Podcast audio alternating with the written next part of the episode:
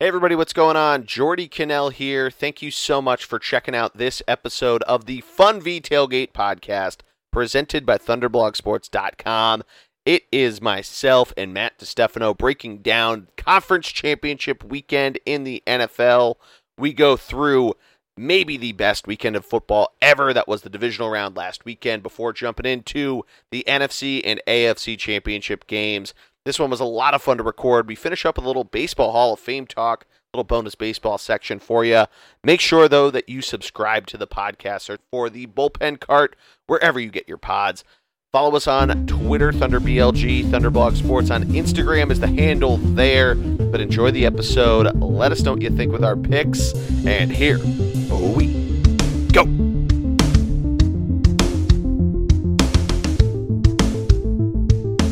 Welcome to this week's episode of the Fun V Tailgate podcast, presented by ThunderblogSports.com, a part of the Bullpen Card podcast feed. I, of course, am the G Man, Geordie Connell. Joining me, as always, the man, the myth, the legend himself, in the middle of cooking his dinner. So we're getting the Uh, full experience of the legend himself, Mr. Matty D. How are you? I don't really cook, by the way. I'm I'm learning though. I'm an ed, I'm, I'm I'm trying to become an educated man. You know, it's very important um, that I learn you know different skills. So um, HelloFresh has become a dear dear friend. Yeah. Um, No free ads. No free and, uh, ads. one. No, no free ads. Sorry, a cooking a service that brings me food. Yeah, I use a different one. Dear dear friend. I know. I got you. And I'm working hard to learn. You know, and not be as illiterate in the kitchen. Hey, Um, if they want to give us a sponsorship, that was a good one. That was a good endorsement there. Well, well, look, I will say this though. Uh, you know, I did just put a band-aid on one of my fingers, so if that tells you how it's going, Oh, you know, that tells you how it's going. Yeah, but it's not good. um, no, it's all right because I'm focused in now. I'm ready to talk a little football. I'm excited to talk football because the NFL once again reminded us this past weekend why it's king. Oh yeah, Maybe the greatest weekend of football, but I, wouldn't say for us personally, because obviously, you know, yeah. You know four years ago weekend. exists. Yeah. but four years ago, right. But that being said, in terms of just incredible football to be able to watch and to have a little skin in the game, I think for a casual NFL fan, wow, what a weekend, right? oh yeah. Um, magic. Yeah. Magical right now. I mean, it was incredible. The first three games, all field goals to walk it off. The 1st two Mhm. Saturday, just an incredible day. Just great defensive football. You had mentioned it. Two defensive coaches coming into both of those games and seeing where where they could go. You know, the Titans. You you thought if they kept it low that they they might have an opportunity there. But Ryan Tannehill reminded us, you know, that he's Ryan Tannehill and he's prone to mistakes. He leads off the game with a pick and ends up being a late pick that cost them and maybe one of the best post game press conference quotes, probably until the Chiefs Bills game, of Joe Burrow talking about McPherson saying, All right, well, I guess we're going to the AFC Championship game. Let's start there, and then we'll keep it moving through uh, through the rest of the weekend. But this game, I mentioned it, Tannehill, probably one of the bigger storylines of just having you know a more mistake prone game. Joe Burrow looked pretty good despite not having this high scoring game. We thought that last week that the Bengals they would you know put up a ton of numbers if they made this track meet, and if the Titans kept it low scoring, that the Titan the ball was in their court, and their running game was going up and down the field. It looked great with Derrick Henry coming back with the plate and everything, and with D'Onta um, Foreman. the D'Onta Foreman, yep. was really good. he looked Yep. really good, and you know the the Bengals rose to the occasion. They they answered the bell there. Of their defense stepped up and, and played really well. Matt, what else did you see out of this game? Well, it took me a while to be right in the Titans, okay? And I got to give kudos to them. They, they still earned that number one seed. That's still impressive. So I don't want to take too much away. Um, you know, I think a couple things that, that I that I noticed. One, you're right. The Titans were running the ball until inexplicably they got in the red zone and started passing. Um, now, part of it's hard. It's hard not to pass the football when AJ Brown and Julio Jones are on your team, right? You want to pass the football with those kind of guys in the roster. Boy, yeah, I go back and forth. I, you know, I, I felt like um, Joe Burrow stood in there. It's it's why he's now in that same conversation. He's got an opportunity to be really in the same conversation with the big guys in the AFC, Allen and Mahomes. Obviously, Justin Herbert, and a number of other guys, but um, he, he looks the part. He's taking a beating back there. It's what Um, nine sacks. so many nine sacks. I mean, the Tennessee defense showed up. I, I can't dis- I can't say anything different there. They they were pretty good um, on the field. They just uh, again, I, I, hate to say it, I want to put all the blame on Tannehill, but honestly, at the end of the day, Tannehill let the team down. Um, if he had not had those two interceptions, they they might win the game. It's a tough way for the number one seed to go out. Oh, totally. Yeah, and I mean, you lead the game off that way. The Bengals, you knew, were coming out chomping at the bit, pun fully intended, because they're Tigers that they really were ready to go. There was a ton of Cincinnati people there, people going nuts. Apparently, a ton of people went from that straight to the hockey game. So, like, people are just ready for oh, a God. day. It was a rowdy crowd, all this sort of stuff. And, you know, you immediately start that game off with a turnover, and then your defense limits them to a field goal. So you're thinking, all right, it's time to right the ship. Right. Good. Derrick Henry. Right like Derrick Henry can get this thing going. As you mentioned, it Foreman had an incredible middle hat, er, middle quarters of that game where you know Henry it's, at times looks like he was stalling out, and then Foreman just comes in, and at times they looked like the same player, you know, same haircut and everything, just different numbers. You know, one was single digits, one was double digits, but the same thing of just two bowling balls just barreling through. Their defense did everything they could and proved why they were able to get that one seed. Where the Chiefs had all their problems throughout the season, the the Bills had their period where they stalled out. You know, they earned it and they they played consistent football. Their defense did, but I think the the inconsistencies that we've seen in their offense in the last couple years, notably two years ago, were kind of a similar thing. Their offense wasn't as good. The receiving core wasn't as good. It was mainly the A.J. Brown show but they still stalled out, and it, it falls on Tannehill. And I, I think he's done a lot better coming to the Titans, and you know the whole escaping Adam Gase thing, the thing that everybody thought Sam Darnold was going to do this year in, in Carolina. Know, he's certainly done that. He there's a reason why that came to be. You know, some sort of. Like, it's not really a a stereotype because it's just one. It's a terrible small sample size, but still, he's done played better. But there's still a step up they could go that being said, if you're a Titans fan and you're looking at what they want out of the draft, I wouldn't be saying like take a the quarterback class sucks anyway, but like let's trade for whomever Aaron Rodgers because of how things ended with the Packers. We'll talk about that soon, or whomever that might be out there, Russell Wilson, whatever. You know, if you can figure that out, maybe, but I don't know if you need to be able to. You're mortgaging the future to try to go that way. You know, I don't. Th- I think the war of an Aaron Rodgers, Russell Wilson, that tier quarterback yeah. versus Tannehill I, isn't as large as you think it is. No, I think the hard part for them is in the NFC. I think stay the course, right?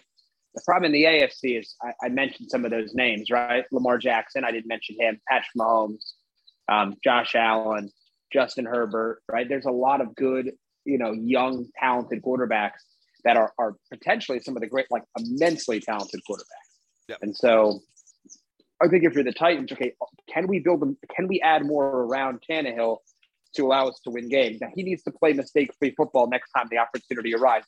They're still in the AFC South, right? The biggest threat being the Colts. The, the, the Texans and Jaguars look no closer to competing, so that's a good thing for them. Um, but I, you know, I do think there's a little bit of concern you know, is Tannehill good enough in the big moment? Um, I don't know. I think the other issue you're going to run into here a little bit is this is not exactly a young team, right? Yeah. Um, Julio Jones is older. Uh, they Taylor Lewan, the left tackle, older. Um, Henry, obviously, now with the injury history. Now, defensively, they, they're pretty good. They could always add a piece or two there, but Harold Landry, um, Jeffrey Simmons, there's some good players for yeah. them. Um, but still, I think it's uh, yeah, I, I, you know, I think to your point, I, I think there's a concern. I think draft wise, you know, Vrabel's a great coach, although I think he got out coached. I think he got out of his own rhythm with those passes that I had mentioned, which I yeah, think, is a big right. deal. So, um, like I said, they've, they've got some question marks, and but again, they're in a good spot because they're in a division that doesn't have one of those elite young quarterbacks, right? If Deshaun Watson even comes back, he might be the only guy you know, that's going to give them a huge threat unless Carson remembers how to play football like he used to, yeah. um, which would suck for us. But we saw the first round pick. Of anyway, I digress there for a moment. Um, I still think they need a quarterback. I just I don't know if that, to your point. I, yeah, I don't know if they're going to want to mortgage the future for one. It's going to be a lot to do. But if, if they think that's the only missing piece, maybe I don't know. What do you? I mean, yeah, I think you made, the, you made the really good point that they're older, right? So they need to figure out something of like we can't mortgage the future because then we could really put ourselves flat on our backs if we if this doesn't work. Where we need to like reload the line, or we need to get a receiver, we need to do what you know. Where you pull a Rams and you've traded away virtually right every first round pick. But the, I don't think. the old, I don't think they're the old Isaiah see, Thomas New York Knicks the Rams, strategy. though. they'd be more like the I Knicks don't than think the they're as close Rams. as the Rams. They're, I don't think they're as close as the Rams. Exactly. But again, they're in the right division to be as close as the Rams. So, so that part's kind of tough, you know. Um, No, totally. Yeah, it's a tough loss for them, and I think uh, you know we didn't. I mean, we touched on the Bengals a little bit. It's it's a huge win for the Bengals to say, "Hey, we're we're here to stay," and now the rest of that division is put on notice, right? Because as good as Lamar Jackson is, Joe Burrow might be better, you know. And they're young; their core's young. They've got some pieces to to figure out, but they've got the quarterback, which is such a huge deal. Um, dang, dang, it's impressive to watch him. Yeah, it's pretty incredible, and the fact that we just pumped up that Titans defense. He still threw for almost 350 yards. He just didn't have a touchdown. Oh my God, he had a gr- right. Yeah, he hit a But great he game. stood in there and took the beating. He took the beating. and he still like he threw it Like- 37 times. Yeah. He got hit nine times. You know, like he played a really great game. And Ja'Marr Chase still had over 100 yards. Tee Higgins was right there. There's no touchdowns through the air, but you had Joe Mixon to be that safety valve, like they wanted to use from Foreman, from. Henry on the Titan side of things. So they're built really well right now. They're really young offensively, and we're we're jumping ahead of ourselves talking about them playing the Chiefs, but you know, seeing what their defense can potentially do is going to be a really interesting showdown to see what they can possibly try to slow down. Eli Apple played a really good game for him for the Bengals on Sun or Saturday, and that's going to be really interesting to see him line up against whichever receiver they throw him on. You know, we saw what the Bills were doing where they were switching corners on who was taking Hill, who was taking you know different players. We saw the the Rams do the same thing certainly with Jalen Ramsey. So watching how this team comes in to Sunday, this defense, the offense I feel like is going to be ready to go. And that's going to be really exciting to see the Chiefs defense. It's played pretty well, all that stuff. But seeing the the Bengals defense, we'll jump into it more when we actually jump into the game. They played really well, and, and you can say, well, it was Tannehill, and Tannehill screwed up twice, but they still stepped up and they answered the bell when they had to, where their offense was stalling Hmm. out at times and not scoring or settling for field goals, where McPherson's nailing kicks from places that I feel like a lot of kickers may not, or especially in that type of situation for that type, you know, for the guy that doesn't have that experience, it's just incredible to see. Yeah, he, he, he's he's a heck of a kicker. I mean, they, they got it, they got a live one there. That's which is great to see. All time freezing cold takes where Um, they were blowing up about the draft pick. Well, and not only that, you think about that. You think about how important special teams is, right? Yep. right across the, you know, up We're north. going to talk about them, we're going to talk about the next game. I'm gonna let that go. Okay, go ahead. Go ahead. But again, I want to be clear. I was right about the Titans. They were frauds. Okay, cool. Good talk. Oh no, I was going to say we are going to talk about the special teams when we get to the next game. By all means, Oh, finish your yeah, thought. no, I'm saying it. No, no, no. If we want to know, I'm saying if you want to move to the next game, let's let's move to the next game. Oh, I was going to say we're going to talk about it in a second, but yeah, let's just keep it moving then because now we're just going back and forth. Um, unless you have a final thought on this one. No, no, no. I'm, I'm Okay. saying the Titans are who I thought they were, and the Bengals look like a team, a, a team that's going to be around for a long time Yeah. As a as a competitor. Oh, I love it. Awesome. All right, so the the Packers, I really like. I had Aaron Rodgers in fantasy, I had Aaron Jones in fantasy. I've never really, despite my mom's side of the family all being massive Chicago's Bear fans, I've never really despised Aaron Rodgers. But there was something hysterical by the fact that this team fell flat on its face. Aaron Rodgers started to like force the ball to DeAndre Hopkins. Obviously, there's the Allen Lazard's open at the end. Then there was the whole like people that hated him for the immunization shit that blew up there, but that's not why I was like happy to see him lose. But it was just crazy Right. to see this guy who had an MVP caliber season fall Mhm. flat on his face in this game of San Francisco knew how to come in and shut down this team. And even where AJ Dillon was doing the AJ Dillon bowling ball that we saw him do in the second half of the season, he scored that first touchdown. It's only seven nothing at halftime. You're thinking, all right, well, Aaron Rodgers is going to explode and blow this the top off of this game in the second half. They're really not getting a ton done here. They limit Deebo Samuel to 13 touches, 10 rushes, three catches, and then he's banged up towards the end of the game. Like you're waiting for Aaron Rodgers to blow this up, and there's something about that of that Aaron Rodgers just didn't end up getting it done. That's kind of nuts, and it ends up being Davante Adams has nine catches, Aaron Jones has nine catches, and that was it. There was two other completions, Right. one to Allen Lazard, one to Marcedes Lewis. He tried to use Randall Cobb a couple times. No one real no one else really jumped into the game, and you might be able to say like Marcedes Lewis was there, he had a catch, and if Robert Tonyan was healthy, maybe he ends up getting added into the mix there. But the fact that you still only end up having 20 rushes and 29 attempts, A, it was great ball control from San Francisco. They they had mm-hmm. a game plan. They were ready to go. Kyle Shanahan had this team gassed up and prepared for it. And you got to give all it was a great team win from the 49ers and you have to give them all credit and it is they are for one they're 2 and 0 against the Rams, which I know it's hard to beat a team 3 times in any sport, especially in the NFL. But you know that they're going to have the same thing and to stay on this game, we'll start with the Packers. Actually, no, let's start with the winning team first. We started with the losing team last time, the one Sure. seed. But the 49ers, Jimmy G limited what he needed to do. The guy only threw it uh, 19 times. He did throw a pick, but they still they were methodical with the ball and knew just how to keep knocking on the door. Another game where it ends up being, you know, the only touchdown for the 49ers was the block kick. Special teams, like we were just talking Right. about, coming up huge here, and they have the block kick at the end of the first half. I, I forgot to mention that. Of the score was the same as at halftime after the AJ Dillon touchdown because of a blocked kick, and special teams ends up making the difference here. Of they limit Aaron Rodgers, who has the ball with four and a half minutes left to seal the deal, and they weren't able to do it. And all credit to the 49ers there. They had a game plan and they executed.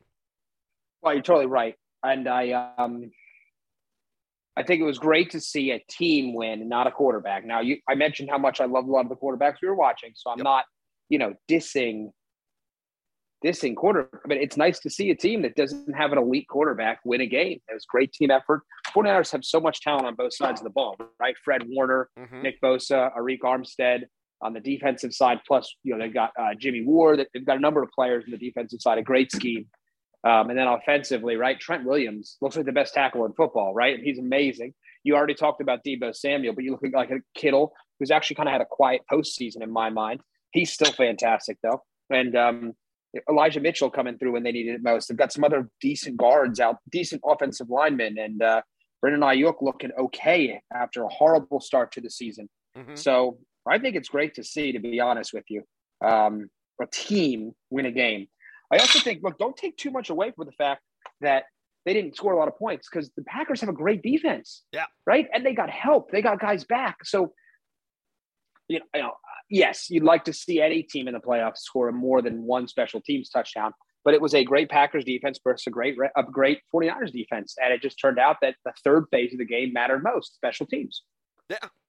And it's why the NFL is so great, right? Is that these things truly matter where you can't get masked on having those different problems. Like obviously the thing that really blew up after the game was Robbie Gould's kick. There was only 10 backers out there and it shows like, "Oh, this is Right. why they had all the problems and all that stuff." But Mhm. like you're right. It's three phases of the game. You hear every coach say that in every interview and it just sounds like typical cliche football guy type of quotes, but it really does matter. And it's the NFL where guys literally they're they're making their life's work or they're they're making their life's bread, whatever the fucking phrase is. I'm not that you know I'm terrible at this. Listeners, you know that too. Yeah, But I know what you're talking about. they're professional. Like we say that about like when the Texans are 18 point dogs to the fucking to the to the Titans. Of it's professional football players. They're playing for their lives. There we go. And special teams players are th- the are are that at its epitome of guys that are like third or fourth string secondary guys or wide receivers that are just trying to show how much they're busting their ass. And yeah, a lot of it has changed for safety purposes, but in the in the point of punts and field goals where that's really the, your best opportunity to show that you can explode off the ball if you're not getting in every play. uh, You know, they did Yeah. it there and they were able to to really you know take take advantage of the game and it made a hu- humongous difference obviously. It's the reason why the 49ers even were in the position to tie the football game. But yeah, Mhm. you know, but I agree. No, with I you. I know. think a team win in, and we'll, we'll talk about the first Sunday game in a few minutes here. But you know, seeing a team where their offense was getting limited at times because we talked about it a week ago where the four, the 49ers answered the bell against the Cowboys. The Cowboys offense that albeit banged up still put up some yard, yardage and Dak and the weird game he had and all that. But in this game where they had to go against a good defense and still, despite the limitations there, nope, still answered that bell. And Aaron Rodgers just didn't take advantage of the moment of a, a team, yeah, really good defense, but really good quarterbacks take care of really good defenses and turn those games into out of control ton of points like Patrick Mahomes and Josh Allen did on Sunday night.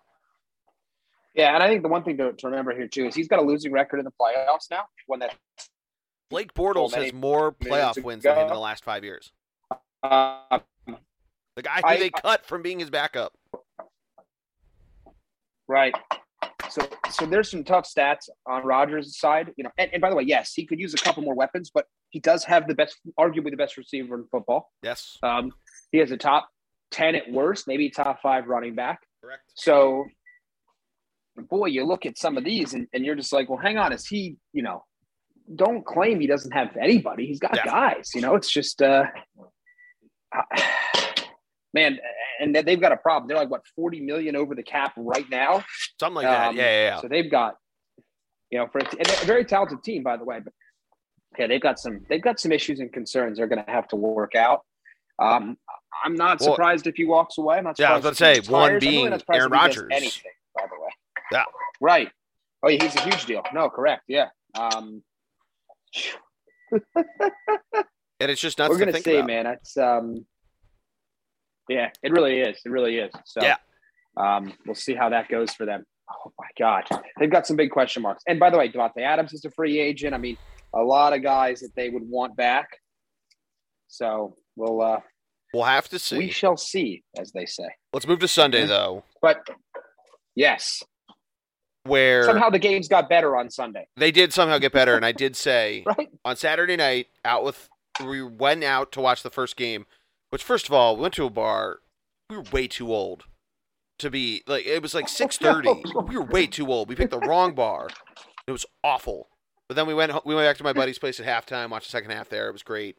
Um, but but we we were saying that the first two games had been awesome. One game on Sunday was going to suck, and we were thinking it was going to be the Sunday night game. Thankfully, that didn't happen. But I got worried because at first this game, the Rams and the Bucks, was boring. That first half, it like I watched the Rams whole were thing. dominant. The Rams were dominating, and it wasn't until the first Cam Akers fumble at the end of the first half where you're thinking like they're up big and like yeah, and obviously like the the memes are starting to come of like oh 28 to 3 it could be there and they were saying it. Chris collinsworth and, and al michaels kept fucking saying it on the which i thought was still f- so funny. It was a three o'clock game so like technically late afternoon especially in january. Mhm. but they kept saying like tonight and stuff like that like acting like it was the sunday night game. And they they- obviously Right. for emmy purposes they still use the sunday night football like imagery and all that shit. But um i just thought that was funny as an aside but then this this fucking fumble ends up mattering more because the Bucks did come back, and Brady, of course, does it. And Cam Akers had another fumble, and it was. I thought the most surprising thing though was that it, if you were thinking that if you told me they blew this lead because of turnovers, I would have guessed ten times out of ten that Matt Stafford threw like four picks on four straight throws, and it wasn't him Yep. which we'll Nope. get to the NFC Championship game, but that's like that is shocking. That's probably like the odds of that would have been so long that there was zero interceptions.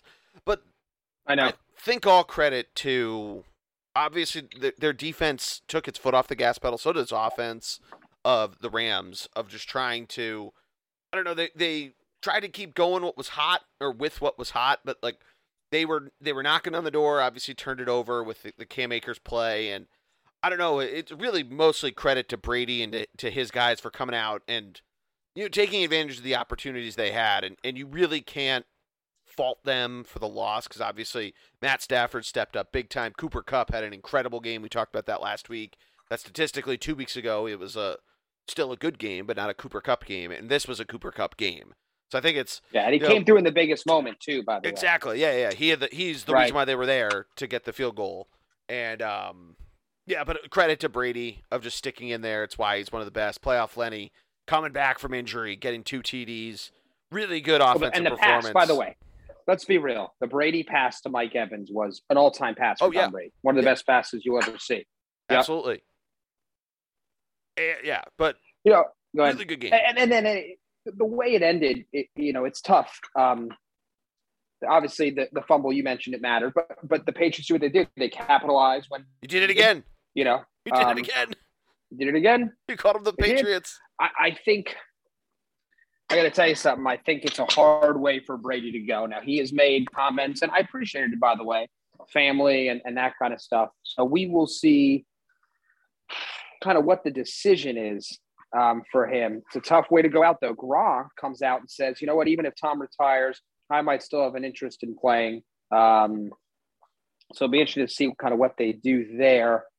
You know, overall, I think it's going to be a fascinating offseason for the Buccaneers. You know, they've got Godwin they're going to want to bring back. They've got a couple defensive players. Doubtful they're going to bring all their starters back like they did this year. That's something that doesn't happen very often. I think it's Yeah. the second time it's happened ever, I believe, which is wild. Um, they've got some big decisions, but it all hinges on Brady, right? Because if it's not Brady, then who is it? And if, if, if it's not Brady, it's probably not a contender. Um, they're probably not a contender, whoever they can bring in. And I doubt you're going to get, I doubt you're going to get a Rodgers or a, a Watson or a, a Wilson to go there, right? So their future. And I, look, I appreciate what's his name. I appreciate uh, Arian sticking up for his guys, but Blaine Gabbert is not the guy. No. Okay, Blaine Gabbert's No. a fine backup. He's not a starter or a yeah. And honestly, I think if Brady goes, I think I think you'd see, um, um, what's his name? I think you'd see Arians probably retire. There's a chance Godwin wouldn't come back. So it, it all hinges as as it should. It all hinges on their their superstar, all time great greatest quarterback of all time. Whatever his decision is, is going to make a lot more decisions for this team as well.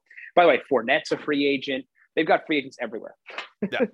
so we'll I mean, see what happens there. It's going to be Fournette- very interesting, though. I mean, what a two years of reviving his career. oh my and, god! Right? You know, he left Jacksonville after being what the what was he the sixth pick, and you know had that run. They had that run where they go and lose to Brady with the Jaguars five years ago, or f yeah, four or four years ago. It was the same year as the Eagles winning the Super Bowl, and you know they had the big lead at halftime, and he has a great year. Then he just kept getting hurt, and now comes back and shows. Even when he is hurt, obviously had the injury problems this year, he comes back, scores two touchdowns, has a great game, has over hundred all-purpose yards, really just showing his versatility is still there. And you got to Mhm. be, you know, if you're him, no matter where he ends up going, whether it's staying in Tampa or if he goes somewhere that's, you know, a contender or you know, anywhere else that wants to pay him, he's going to get a nice payday and and be a an impact player there, or even maybe he pulls what some of the guys that came to the to the Bucks this year did, and just be you know vet minimum type of dude. He, he probably deserves more, I would think, but you know, be a part of a team like that, like you know, Le'Veon Bell has done with a number of different teams, including the Bucks. They did with the Chiefs and all the and all this different stuff. So that you know, there's opportunities there for a lot of these different players to figure out where they want to go. Whether that's join a Patrick Mahomes or a Josh Allen led team. I mean, could you imagine Leonard Fournette solving the the rushing problems that the Bills have had? And we'll talk about that game in a second. Keep saying that about every game, but we will. Uh, that their their rush attack was better going in that in th- this AFC playoffs for the Bills. But could you imagine Fournette instead of Devin Singletary? What that offense looks like? I mean, that would be a great option if he's willing to get cold. He has spent his first two years in Jacksonville and Tampa Oh Bay. yeah, yeah, yeah. Um, Jacksonville, Tampa Bay, and he went to LSU. Yeah, Right. So um, we'll see. I think that's a great, a great, great, um, great thought process, though. Yeah. Um, for you know, for him uh, to maybe find a spot like that, and I think it's a tough part for it's a tough thing for Tampa Bay's future. They're gonna have to make a huge decision. You know, from a legacy standpoint, it's still an all-time Brady game. Got to Oh, be yeah. honest there, right? I mean, um, he comes up short, which other than playing NFC East teams, he normally doesn't really do. So that's Mhm. going to be a tough thing for him to swallow. I, my heart says he's back for at least one more year. He does what he can to bring a lot of the gang back together. Maybe he brings a piece or two in. Maybe he goes and recruits a wide receiver that maybe you know we're not thinking of. Somebody comes down to play in the slot. He gets Godwin back, and they bring somebody else back. You know, after the Brown Brandon debacle. Cooks' contract Um, look like with the Texans? So I think he finds a way. he come back to play with Brady. You think they liked each I other? think he's a free agent. Yeah, that would be- other? Well, the only problem with Cooks is he's not a tr- well. the thing Brady missed when he lost AB, because now AB, by the way, is more than this, right? Oh yeah, AB all was time, like all time air, all time like fuck you. Oh, could you imagine that you got fired? Well, like you had like an all time quit moment because he didn't get fired. I guess technically got released. Oh, they- like- oh, the tweet, the tweet. yeah, the fucking tweet. If you, if Well, you somehow missed this, to do that, but It was funny. Right. Antonio Brown, if you if you somehow missed this, tweeted out a picture of him coming off the field, shirtless and all that, but where his arms are both up, and now has a sign in between it that says "Bucks lose," and it, he he captioned it "I can't," which tells me someone else made it and sent it to him, and he was just like retweeting it, he just like reposted it. Yeah. Right, right. which I kind of was hoping he Um, was a little I- more creative. But that's okay. Yeah, that's. I mean, look, I think Brady. If Brady's coming back, obviously he's going to want Gronk back. I think Gronk back. Gronk is back, no problem. Godwin's a little tougher. 'cause It's going to be a little bit of a contract, and he's coming off the injury. But I still think he finds a way to get to get Godwin back. You know, I think he wants to find a security blanket receiver. I don't think Tyler Johnson, Scotty Miller, Breshad Perriman are, are that for him. Yeah. Um. So he's got some decisions to make there. I love He- the fact if they also still the have end, both Cameron Brate did go out and OJ. Howard. Cameron Brate, who almost right, had right. I mean, Cameron Brate almost had like the catch of the game. Brady overthrew him a little bit. Where he was coming over the middle on one of those 4th Mhm. downs. yeah. He if he makes that about, catch, yep. this is a completely different game we're talking about. hmm So, they, but they got a lot of question marks. But if that, I mean, he could still come back. I wouldn't be surprised. I think he will. Like, fifth, like, coin- like gun to my head, I'd say he's coming back. Yeah, For, the so. Rams, this is exactly what they wanted. Yep. Right? They wanted. This is a Super Bowl or bust year. They now theoretically could have two home games in a row, which would be wild. Um, you know, we know they're a great team. Stafford showed up, finally had the opportunity in a big game. We talked about for years, stuck with the Lions, simply just hadn't had the chances due to their poor roster management. He wasn't perfect, but due to their poor roster management, I um I'm excited for them. I really am. I, I think he's uh, such a fantastic talent. The offense is so talented with Kupp. Cooper Kupp, nice to see him play well because obviously and Odell Beckham, rightfully so, had been getting a lot of praise, and he deserved it, by the way. But it was good to see Kupp kind of bounce back. Um, and you know, Cam Akers, Akers has got to stop the fumbling problem, but outside of that, he's a fantastic running back, which is super explosive. And that defense is so good. You know, now we can bleed this in a little bit into the conversation of what's next for them. They're going to go and play, you know, the 49ers. Deebo's health is going to matter, but they've Mhm. got Jalen Ramsey who can shut that down. Yep. Um, Aaron Donald is is not necessarily going to be blocked by Trent Williams, so he can blow up that middle of the field and try to take away what the 49ers do from a running perspective. You know, I think the 49ers' biggest weakness is their cornerbacks, and Kupp and Odell Beckham are going to be able to exploit that. So I think it's a really tough game. I think your point matters, though. Hard to beat a team twice, let alone three times. Um, and now the Rams are starting to get that team of destiny feel a little bit, right?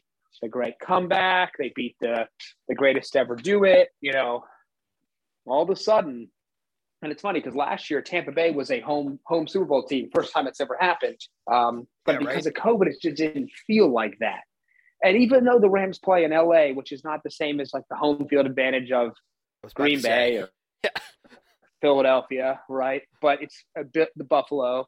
You know, it'd still be really cool for them. Um, now I I, mean, is think it- I think I think if you're in the league office right now, right? But if you're in the league office right now, you're thinking, okay, I can't go wrong with the with the Rams, and can't go wrong with the the Chiefs. The Bengals would be fine because Joe Burrow is such a big star. I think their preference though would be a Rams Chiefs Super Bowl. The star power would be immense. You know, the the pageantry, the quarterbacks. I mean, the coaches. It would be a really Yeah. cool Super Bowl for them. I don't think there's a horrible matchup because the 49ers have so many players that would be great interviews. But from a rating standpoint, to have the high power Rams face off against the high powered Chiefs, I think is exactly what the NFL would want. But again, I don't think they hate a Joe Burrow Super Bowl either. Well, I'd only argue ratings wise, I'd say football wise, Rams or Rams Chiefs is the best. But ratings wise, Yes. the 49ers are super popular. Not that people aren't watching the Super That's a good Bowl. point. So it's not like the World Series where it's like the years like the Phillies and the Dodgers and the Yankees and the and the Angels and they wanted in LA versus East Coast and ends up being the Phillies Yankees. Like it's not like that where they're afraid people aren't going to watch. Where like the Yankees bring in more people.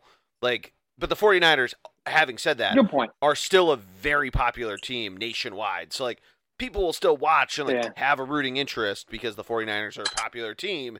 So you might have like more Super Bowl merch sold if we want to put it just in pure sales and and consumer type things. But having said that, that's still a good football team because you're right, or a good football game because you're right that there's a lot of a lot of personalities in the 49ers. They have a really good defense, and it's Jimmy G. Jimmy G. Who who you can play up the redemption angle of, and Kyle Shanahan the redemption angle of really Kyle Shanahan 28 to three, and then the Chiefs won a couple years ago where they played.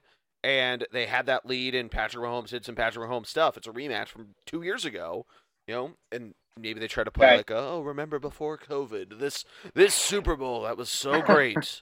Patrick Mahomes is first, Yeah. but still, I think you're right. Any of the the combinations that you could do of these four teams would be awesome because you're right.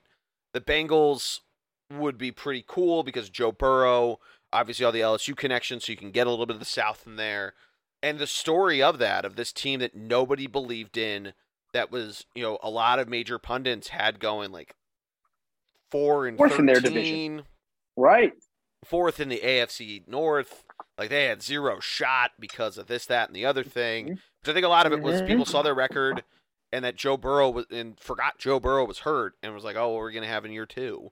But let's continue talking about the, but even, but even, but even, but hang on, but even healthy Joe Burrow. Yeah. Well, let's let's let's go AFC Championship game first, right? Healthy Joe Burrow obviously makes them a great team. Yeah. At the same time, they draft Ja'Marr Chase instead of like say a Penei Sewell or Rashawn Slater. They have a very that weak too. offensive That's a very good point. which we saw. Which we saw. They have a defense that they essentially have somewhat scotch scotch taped together. Mhm. Not a lot of the guys you're watching on this defense are going to be there in the next three, two to three years. They don't have a lot of young elite talent defensively. So, you know, it, a it shows you the value of a great quarterback, right? Joe Burrow being there is why this team is where they are, right? Mhm. Um, that's why people picked them to not have a great year, not a lead up front in the trenches, a defense that had a, a lot of question marks, and an offense that was basically going to be good luck at times. Joe Burrow, put your chin strap on. Obviously, he's it's he's strapped in, but you know these are things that that can cause concern. So I get why they were picked where they were picked. Um, and you know, how does Joe Burrow respond to the to the ACL injury? Obviously, well. um, but this is a different ball game, right? So they played the the Raiders, who were spunky, but you know, under under talented. They played a well coached conservative Titans team, a good team, but now they're going up against the AFC juggernaut. Um, and the Chiefs. arguably a guy who a, a coach who has an opportunity to begin to edge out Bill Belichick is maybe the best coach of all time, uh, uh, maybe the most talented quarterback take. of all time. Right. So we didn't I- talk think about, it. the, the about it. Bills Chiefs game. Mhm. Let's quickly Oh, cover oh, that. My God. Yeah, Oh we my skipped God. over it. We We skipped over the why? best You know football game skipped ever. Over it because it's, but it's because it's all we've been talking about I know. for good Yeah. reason, right? You you at home, the listener, you All right, heard all, you probably all the off. takes lead on us this. off. But I'll, I will say this: I am gutted for the Bills. I obviously was polling for them. I wasn't sure, if it was going to get done. I thought it might. At one point, I thought the Chiefs might blow them out. Like coming into the game, thinking like the Mhm. weekend's been so good, and like this this would just be the ultimate letdown spot, and it didn't fail. And Josh Allen really like that fourth and thirteen play where Tony Romo. I, I, I'm gonna put a pin in Tony Romo for a minute because I think we have we have to have a discussion about Tony Romo and his color commentary. Okay. But the the fourth or thirteen play that opens this up, where the over doesn't look like it's going to hit. There's, you know, what it's what three and a half minutes left or two and a half minutes left. It's before the two minute warning, and Uh, they complete yeah, it. wasn't that much. They complete the this fourth and three. They take the lead. Then you're like, oh, it's too much time for Mahomes, and then it goes back and forth, and we know what happens. It ends up going to to OT, where the the Bills defense really just. I don't know if they're playing too much prevent defense. Let's let's talk it there of not on the Tyreek Hill touchdown because that's just Tyreek Hill doing Tyreek Hill things. But with the 13 seconds left, of they talked about the squib kick, all that kind of stuff. Uh, I, I just don't know if they just gave him too much padding to like let him take the 10 yards, but it's Chiefs super skilled cheat code level receivers that can you know add that extra five yards. If you're going to give them 10, they're going to take 20 kind of thing. It's the NFL. That's what NFL players do, and the Chiefs offense is that good. Right. So I don't know. Like I just I'm trying to put my mind into. This is another one of the defensive minded coaches you talked about in McDermott. and what he's telling his guys of how to slow them down, and where they've done a decent job throughout the game. Obviously, Tyreek Hill did Tyreek Hill things, but that that's just really like, and I'm sure any Buffalo fans that are listening to this are thinking probably the same thing of, you know, and obviously the whole Right. change the playoff rules, which have been talked about ad nauseum. So I don't know. I don't know if we want to open up that can of worms. But that last 13 seconds, like I just there's something defensively that broke down that I wish Well, I could first the first out play better. was the first the first play call was a great play call, right? It's a screen Yep. to Hill. Yep. Um, and, and allows big guys to get out front, and then Hill just goes hyperspeed, right? Yep. And they tackle it, but the timeout situation was obviously in the Chiefs' advantage. They called a quick timeout, and it gained them a good amount of yards. And the second play is why having an elite quarterback like Mahomes hmm and a a great connection with him and Travis Kelce because Kelce says to him, "I'm not going to if if X happens, I'm not going to run the route like it's drawn up. Yeah. They're giving me the middle of the field. I'm going to take it. So like." You, like, it- like it's it's almost playground football. It's like Mhm. drawing it up on your chest. Kelce says, "Hey Pat, It's look the for me." Madden Now, the play that has like five is- branches. Right. And the positive is Mahomes, first of all, let's talk about Kelce ran a fantastic route for the Mhm. situation to get in between the two defenders, which makes sense. Mahomes' football was perfect. He didn't have an option. If it's if it's behind him, he gets tackled way before that because he loses his momentum. And obviously, if it's two out in front, it's either an incomplete or maybe an interception in that part of the field. Mahomes' pass is perfect, but because he has the arm strength, he gets it there fast. This is why arm strength matters and velocity of your football matters because Mahomes makes the perfect throw to get Kelce where he needs to be. Um, I, maybe they played a little too soft, right? Uh, You could say that. The problem with Mahomes is he can fit a ball anywhere. So if you're going to play man to man, you can't you can't blitz him. I'm sorry, most quarterbacks blitz him, but Mahomes Mahomes is like Brady and Manning, right? And, and same with um and same with uh, Josh Allen. You just you can't blitz Patrick Mahomes. It's not going to work. He's going to get out of the pocket and cause a problem. So you know I understand the calls for both teams getting the ball, and I'm back and forth on this. I will say this: the Bills have the number one ranked defense in the game, the number one ranked pass defense specifically. They they blew it. I mean, that's that's the best They way I did. can They let put it, march is the Their field. defense, right? And I know it's Patrick Mahomes, and I get that. Um, but at the end of the day, you know, it was a great quarterback duel. Mahomes got it done with the better throws, uh, the best throws ever. Not that Allen didn't make great throws, right? Um, but boy, it was it was a hell of a game. It sets up, you know, seeing Allen carve up this defense sets up, uh, and especially if Honey Badger is out. That was a big loss by the way, That was a big- We're yeah, you're right. Enough Yep. about that was a big deal, not having not having Tyrann Mathieu back there, especially from a getting everyone organized spot because Gabriel Davis went off. Um, Correct. yeah, I think I think if you're the Bills, you know, look, we got we got a great quarterback. They've got a great quarterback. That's where we stand, right? This, we're not. We're going to see this again, and hopefully, we come out on the right side of things. I do think they need to think about something on the running side of the ball. To your point, you know, can they find a, better running game? I'm not saying single Singletary is a, a good piece there, but they've got to be able to run the ball more consistently and and try to work away to keep the ball out of Mahomes' hands. The Chiefs are trying to do that too, by the way. That's why they drafted a running back in the first round. Um, you know, their defense will have Tre'Davious White back. That was a big loss, right? He can't all of a sudden he can't blanket Tyreek Hill and make his life more difficult. So we'll see what happens there. But they're still, in my mind, the second best team in the AFC behind the Chiefs, and and they'll be back next year at at you know right away. It, it's going to be. They look a, a lot like the Colts Patriots did for the past decade. Oh yeah, yeah, and that was tweeted out a ton. Uh, before we jump into the AFC Championship game, though, I, I put a pin on talking about Tony Romo. Did we get too much Romo in this game? Like him going, like he was going nuts and everything, and we all were going nuts. But like he was, I felt like he was a little over the top at times. Yeah, I, thought he was a lot. I mean, I, again, I, I enjoy him quite a bit. Yeah, he he was Um, very good analysis, and he made a really good point. What you were just saying about not blitzing Mahomes, he's like they should just be only sending three, have that fourth guy be a nickel back, a dime back, whatever. But like the the extra shit, it's just too extra. Yeah, I agree. I think it's look. He's a, remember he's a he's a young annou- announcer who is on a big Sure. stage all of a sudden, and, and Sure. I think what I mean by that is like give him give him time to learn the moment. But again, we love a Gus Johnson for that same kind of attitude, right? So, yeah, I think he was a little much, but again, I still think he's he's their star, and it's why you know Aikman's not getting the big games, right? If you will, I'm joking. The comment he made. Yeah. Um, But yeah, no, Right I he was a little much. But again, I enjoy the I enjoy the breakdown of some of the plays. So I I, I really appreciated that to understand what's going on out there. But yeah, he, he could he could tone it down a second. That would probably be fine. Yeah. All right, so let's jump into the AFC Championship game. You mentioned it. The Chiefs hosting Joe Burrow and the Bengals.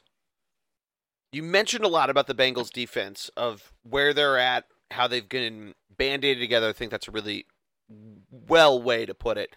Um, Hell of a And- band aid, by the way. Let me be Hell of clear. a trying to Band-Aid. disrespect that and defense. it's but- really, I, it's really going to come down to them and how they try to contain a Kansas City offense that w- is all the way back.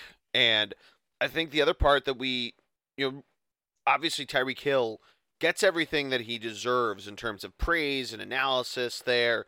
You mentioned their running back play, which has been spotty at times, but the guys behind Mhm. them, we talk about it every week. Guys like a Mecole Hardman, a Byron Pringle, those guys that are just Jarek available to go exactly that are just available to go over the top or go and not be guarded as much because you're going to double cover Kelce, you're going to double cover Hill or whomever. Darrel Williams, if he's coming into the into the flat, you're going to have some linebackers hanging on to him.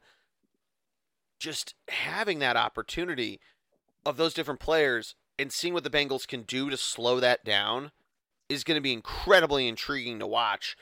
Watching the Bengals offense go against this Chiefs defense is going to be really fun because it could just be a cut and paste of last week of what Josh Allen was able to do if Joe Burrow answers the bell. All signs point to that he can do that. But the Patrick Mahomes Right. versus this Band-Aid defense is the entire is every storyline that should be prioritized to the top comes down to that. No, it does. And I mean, the other day, it's another, it's another, it's another quarterback duel, right? Mhm. This this game is going to be decided. I guess you could argue that last game really wasn't decided by a quarterback duel, mostly because I thought both quarterbacks played almost perfect football at times. Um, but it's going to come down to a couple plays late, in my mind. Even though the Chiefs are great, I still think the Bengals have enough firepower. If they can't get conservative in this game, it's got to be it's got to be balls to the walls, going for it on fourth, letting letting Burrow do his thing. This is not the same pass rush that the Titans have. Chris Jones is good. Frank Clark is good, but this is not this is not the same level of pass rush. Um, and so you're going to probably see him have a lot of success, and that's that's going to be important in my mind. Yeah, no, totally. And it's it's yeah, it, it's just what everything comes down to. Now, on that Bengals offense side of the ball, I think seeing what a super young offense like this, what T. Higgins, Ja'Marr Chase, what they bring to the table is going to be really fun. You mentioned Honey Badger not playing; he's definitely out, right? I, no, I don't know yet. No, no, Okay, no we're no not sure decision yet. Um, regardless, I think that that makes it even better. He needs to play. Like for them to for the Chiefs to really feel confident in this game, they're gonna they're gonna need him. Yeah, no, Big time. totally. I I don't know, looking just at at straight up picks, I mean Mahomes is better than Burrow, but Burrow's got those fucking guts, man. I'm going to I mean I want to root Yeah, for the man. Bengals cuz I have a lot of friends in Cincinnati, up and some of the families there too. But it's it's hard to go against this team that it's just to call Patrick Mahomes a generational quarterback almost feels like an insult to him. He's Good point. a Yeah. multi generational quarterback. He's that good, and he'll be that good when all's said and done. The only thing that goes against him, honestly, man, is his brother and his wife. His brother's Oh a big God. Well, it's douchebag, not. I don't. and his don't wife spraying champagne on all the but- fans. Did you Yeah. imagine if they win the Super Look, Bowl this year? We get that shit. Remember, everybody gave Gisele shit about the whole he can't throw and catch the ball. Talking about Tom Brady. At least that was about. At least that was about football. exactly. All things. And by the way, by the way, I didn't like the comment at the time, Mm-mm. but she wasn't necessarily wrong. No, like Wes Welker, one of the best slot receivers ever, dropped a wide open pass that pretty much ends the game. I mean, you know, so um, it wasn't a great comment. Let me be, let me be clear. I'm not. I'm, I want to be very clear on that one. But anyway, it's um, fine. It was ten years ago. Nobody gives a shit at this point. they're they're a little annoying, and Oh. that's an understatement. Yes, understatement for an understatement. Um, Yes. Um, yeah, which is funny. Like I'm like thinking about like how I want the Bengals to win, not just because I have friends that are Bengals fans, but like mainly because like how satisfied it was to just like think about Aaron Rodgers just blowing it again. Like to think about like Right. Jackson Mahomes not getting to go to the fucking Super Bowl. Like Joe Burrow doing the Lord's work of stopping Jackson Mahomes from going to LA. maybe he just goes. Maybe he goes to L.A. anyway, and he just gets lost there. Let's tell Jackson Mahomes the Super Bowl is at the Rose Bowl and see if he goes.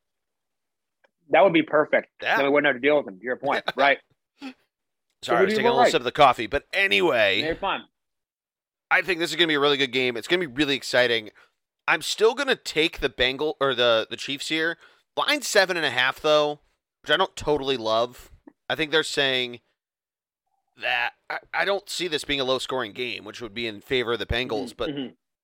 actually, a low scoring game might be in more favor of the Chiefs. It means the Bengals might have fallen flat I think on it's their more- faces. exactly. I, I think a low scoring game is, is better for the Chiefs. I, I love the Bengals to cover. I'm I do too. the Chiefs win. I, I the Chiefs were my Super Bowl pick, and I'm sticking with them. Yeah. I thought them and the I thought them and the and Brady were going to match up again.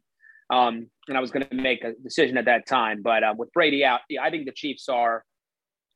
I think they're making the Super Bowl. I mean, again, I, I think they're they're they're just they're a, a potential dynasty, even Oh, and yeah. that and that's with and that's with um the Bills and other ups other rising teams in the conference. Like I still think they're that good, and I think it's Mahomes who's the difference maker. Right? Oh, it totally is. I agree with you there. Let's jump back over he to the shut a NFC. lot of he shut a he shut a lot of people up this year after that start. Oh yeah, a thousand percent. Yeah. Let's jump back over to the NFC. You mentioned it. Two potentially two straight home games for the Rams, which I don't. So it's funny that it's the second of the two championship games because that means that the final two games of the season at the same stadium, because uh, you know, and obviously because there was no. I guess it's probably happened before, of like the Super Bowl's been in Dallas and the the Cowboys lost in the NFC Championship or something like that. But it's just nuts to me to think of the final two games are at one stadium or a Bucks or Dolphins or whomever. But it, it's kind of Right. weird to think about that we're just going to continue to see this weird canopy thing that's next to LAX for so much. But looking at this game, you mentioned it, or I mentioned it before actually. 49ers won both regular season games. Kyle Shanahan, he's what? He's won like five straight against Sean McVay. It's something crazy like that yeah, Yeah. which you you mentioned it. It's Super Bowl or bust for the Rams. We saw what the 49ers offense did against a not so or a, a very not so good offense if play against a very good Green Bay defense. What the Rams did, and we didn't talk about this a ton in that Bucks game, but you mentioned a number of their names: Von Miller, Jalen Ramsey, who was he was getting at, trying to get after Tom Brady a couple times. They sent him on a couple uh, corner blitzes. But what they were able to do to open it up for Aaron Donald, I feel like we heard his name so much in that Bucks game because of what they've been able to finally do of that defensive front, however many they're sending or just getting involved, whether it's seven, six, eight. But that front force, just opening it up for Aaron Donald a little bit and chipping, and they were moving him all over the line, which I thought was really cool to see of where Aaron Donald was lining up, whether it was you know, on the left edge, the right edge, straight up, and all this different stuff. It's really cool to see a guy of that caliber who, for however many years now, has been a top tier pass rusher in the NFL, is now just finding different angles and shades of ways to attack and get after your guy. I think that's so cool and maybe one of the more underrated parts of making all these different defensive trades, specifically the Von Miller one, to to open this up for a guy. So I'm you know gushing a little bit here, played defensive line and all that, so I'm very excited about it. Having said all of that, ha- the health of Deebo Samuel is first and foremost oh, the biggest deal. part of this 49ers Yep. offense. Otherwise, it just comes down to George Kittle and like, can he get it done? Does he run over somebody? And you know, maybe Brandon it Aiyuk would be nice to see game. George Kittle. It would be nice to see George Kittle have a have a have a game because honestly, and this is not a shot. It's been a while. Yeah, Um, statistically, I mean, we talked about it last week of how he's done a really good job opening the game, in up for the so rushing game, right? but it through the air, he has not had a very statistically a fantasy charged game, and we'll put it that way. Right. You know, Right. Eli Mitchell's had some really good games. Deebo Samuel obviously has Oh. done a lot of incredible things, and he's definitely a part of that. Their offensive line has, has played mean- really good football. Let me reiterate a point that I think is particularly, again, particularly important. Deebo, uh, Elijah Mitchell was a six round pick. Yeah. Okay. Cam Akers was a second round pick. Now, it's a high pick, don't get me wrong, but still not a first round pick. Okay. All right. Clyde Edwards-Helaire is a first round pick, but quite frankly, play, is playing more like an undrafted free rookie. He's not been particularly effective. They don't really need him. Now, Joe Mixon had some off the field issues, so he dropped in the draft as well. But again, you just don't need you just don't need a first round running back. It's just not a thing in my mind. Um, none of these four teams left. The most run dependent team is definitely the 49ers, but that's also with Deebo Samuel a lot, who's a running back. So I just find I, I you know I find these offenses to be fascinating. Um, but I should say there, there are some pretty good running backs left. If you think of Mitchell, if you want to consider Deebo a, a, a, a combo guy now at this point, I think he is right. Um, yeah. So Mixon's fantastic. I do think even with the fumbles, Cam Akers is still just a tremendously explosive talent. So we'll see if the Chiefs can figure anything out. But Mixon's and all Mixon's kind of that all that classic, you know, three down back too. So um, a lot of good running backs left. But I just wanted to throw it out there. No, I totally agree, and that's a really good point. And you know, it's you know, it's my soapbox. no, I love it. I know it absolutely is, and you know, we're we talked about the last week with the Cowboys of what are they going to do with everything there. You know, Tony Pollard's been just as effective as your number six pick. Uh, or look at Leonard Fournette, a guy they, who and, wasn't worth it for the Jaguars and now has had to reinvent himself. Right. Um, Correct. But Saquon Barkley. Anyway, Saquon I don't want to harp on the very good example of that. Guys, they're yeah. Uh, especially comparatively to who else was in that top ten. Josh Allen being one. Mm-hmm. You think Giants fans oh are looking at God. that being like, "What the hell?" I know Broncos fans were. Uh, yeah. Uh, what a what a mistake we made. yeah, right. I mean right. that whole look at that 2018 draft board and, and just see it. Um, but yeah, I mean, to look at at this thing. Obviously, the quarterback matchup. It I'd say it leans to Matt Stafford, but if Jimmy G just plays a conservative enough game where he's and, and again, this is like thinking that Deebo Samuel is good to go, he's fully healthy. You know, it's not as right. big of a difference as you might think. The biggest difference obviously is Cooper Kupp and that he's just a number of steps ahead in terms of what he's mm-hmm. able to do. Mm-hmm. The tight end especially game, against especially especially against a team that we know doesn't have great corners. Oh yeah, absolutely. Right. I mean, I mean, Kupp could have a field day. Beckham could have a field day. Um, Van Jefferson could have a really good day. True. Yeah. yeah. I, I think it's going to be, I think it's going to be a tall task for the 49ers. Be, but I really, honestly, again, because they already have beaten this team twice and it's just so hard. It's just so hard. It's so hard to hard beat a team do. three times in a season. That that is that isn't the Jets. Again, the Jets don't really play t- teams three times. I was about to say, how are they playing a team so, a third time? Um, yeah. To take shots at the Jets, right there we go. although I think to that point, I think the Patriots had beaten the Jets twice, and that's the Bart Scott can't wait game. They end up beating the Patriots. That's true. I'm like almost positive right. that's how it happened in 2010. Uh, and the Jets pulled it off. So to that point of like it's very hard to win three different times, and you think that's the narrative and everything there. It's kind of crazy though that the underdog is the team that's won twice. That's what makes this thing so nuts.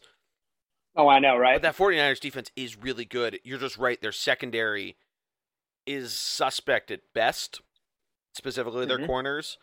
And it's hard to think like if you like talk all this stuff and you're wondering why it's a smaller spread than than that game. It's because it's a divisional game. Divisional games are always so close. I feel like this game, and this is going to be kind of a crazy take. This could be a higher scoring game than the Chiefs Bengals game. I think that game could hit there over, be like around 60 points. This could be like a 65 point game. This sounds nuts, and it does not bode well for the 49ers if they do. Because it probably means the Rams are like blowing the top off there. But right the Rams have injury or not injury problems. They have turnover problems, and the 49ers oblige. When you turn over, you're not and taking the 40, football well.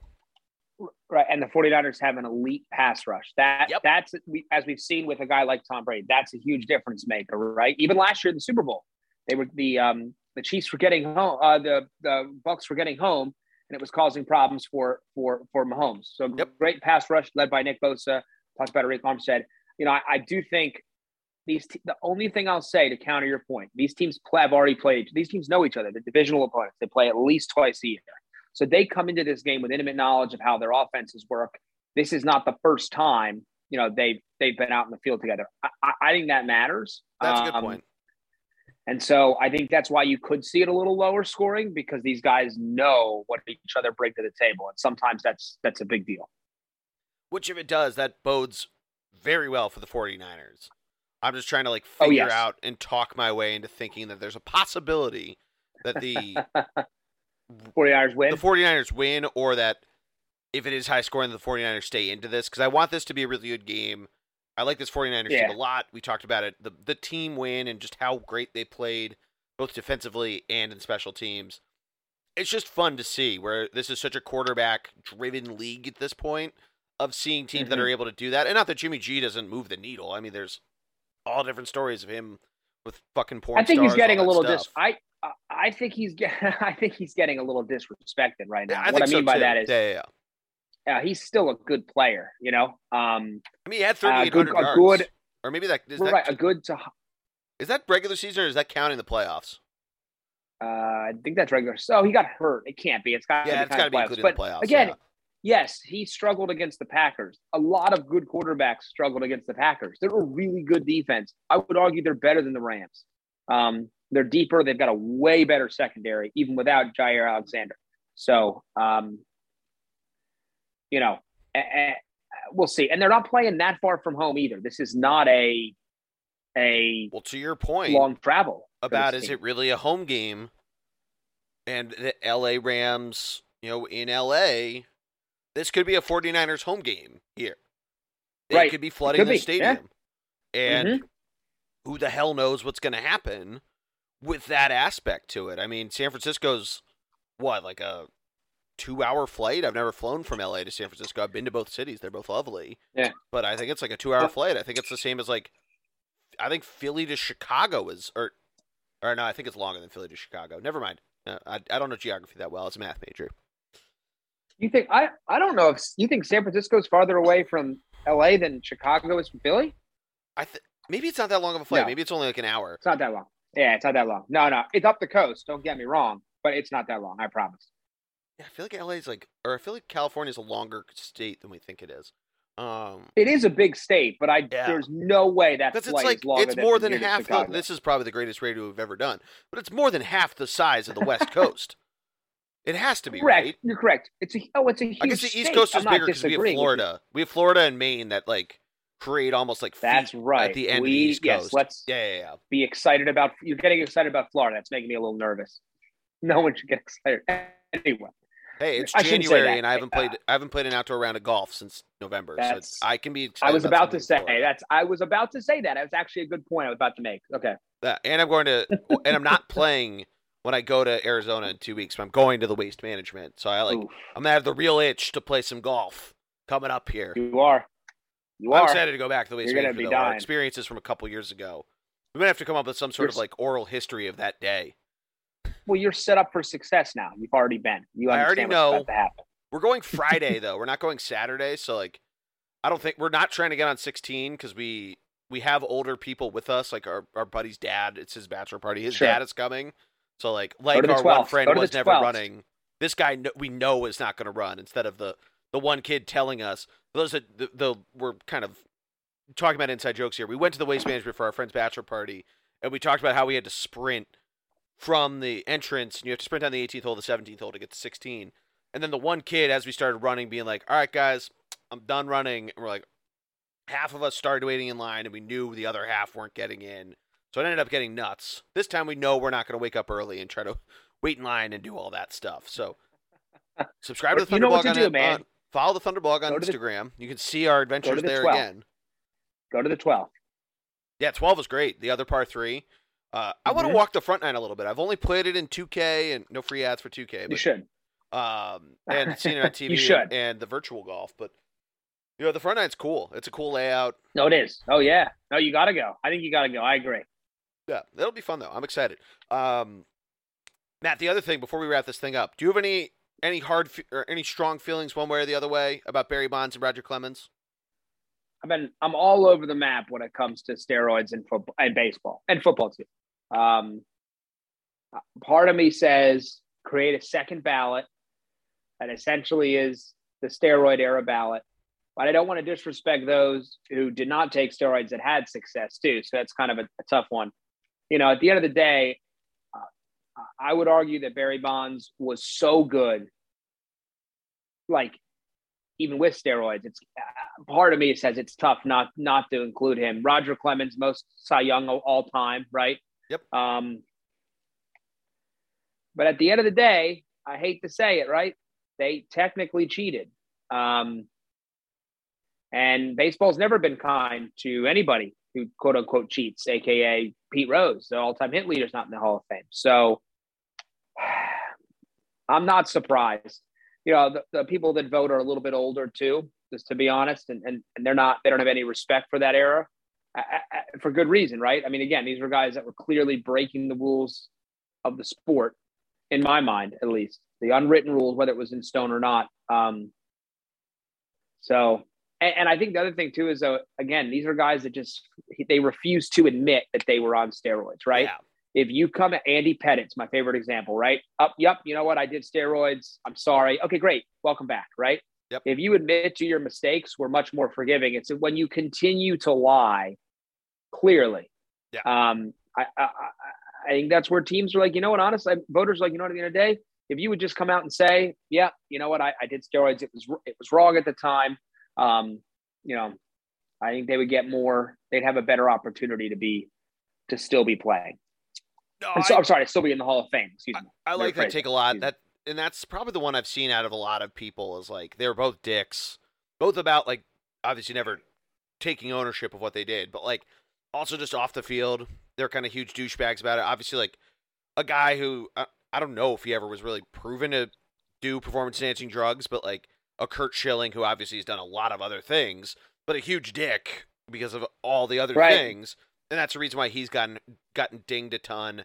And you know, it it's just wild of thinking about that. But at the same time, you made a really good point of Barry Bonds without steroids. It's like if you look at, and I say this with the utmost respect because today's the anniversary of his death. Kobe, who had both eight and twenty four retired, you could probably put both Kobe wearing number eight and Kobe number 24 into the Hall of Fame.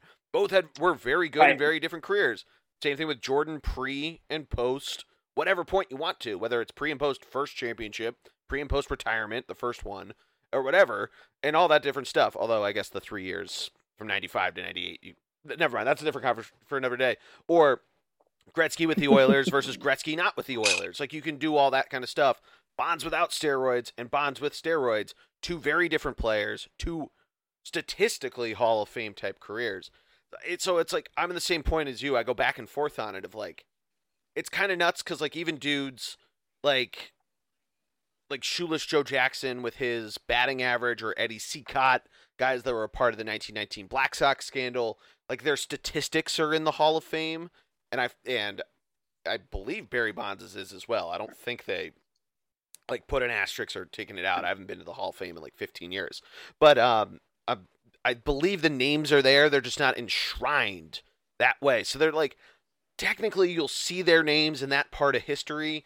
It's just so crazy of like that part of it. And then you mentioned it of the the guys who vote, the BBWAA, of like them taking themselves so serious and all that different stuff that goes on there.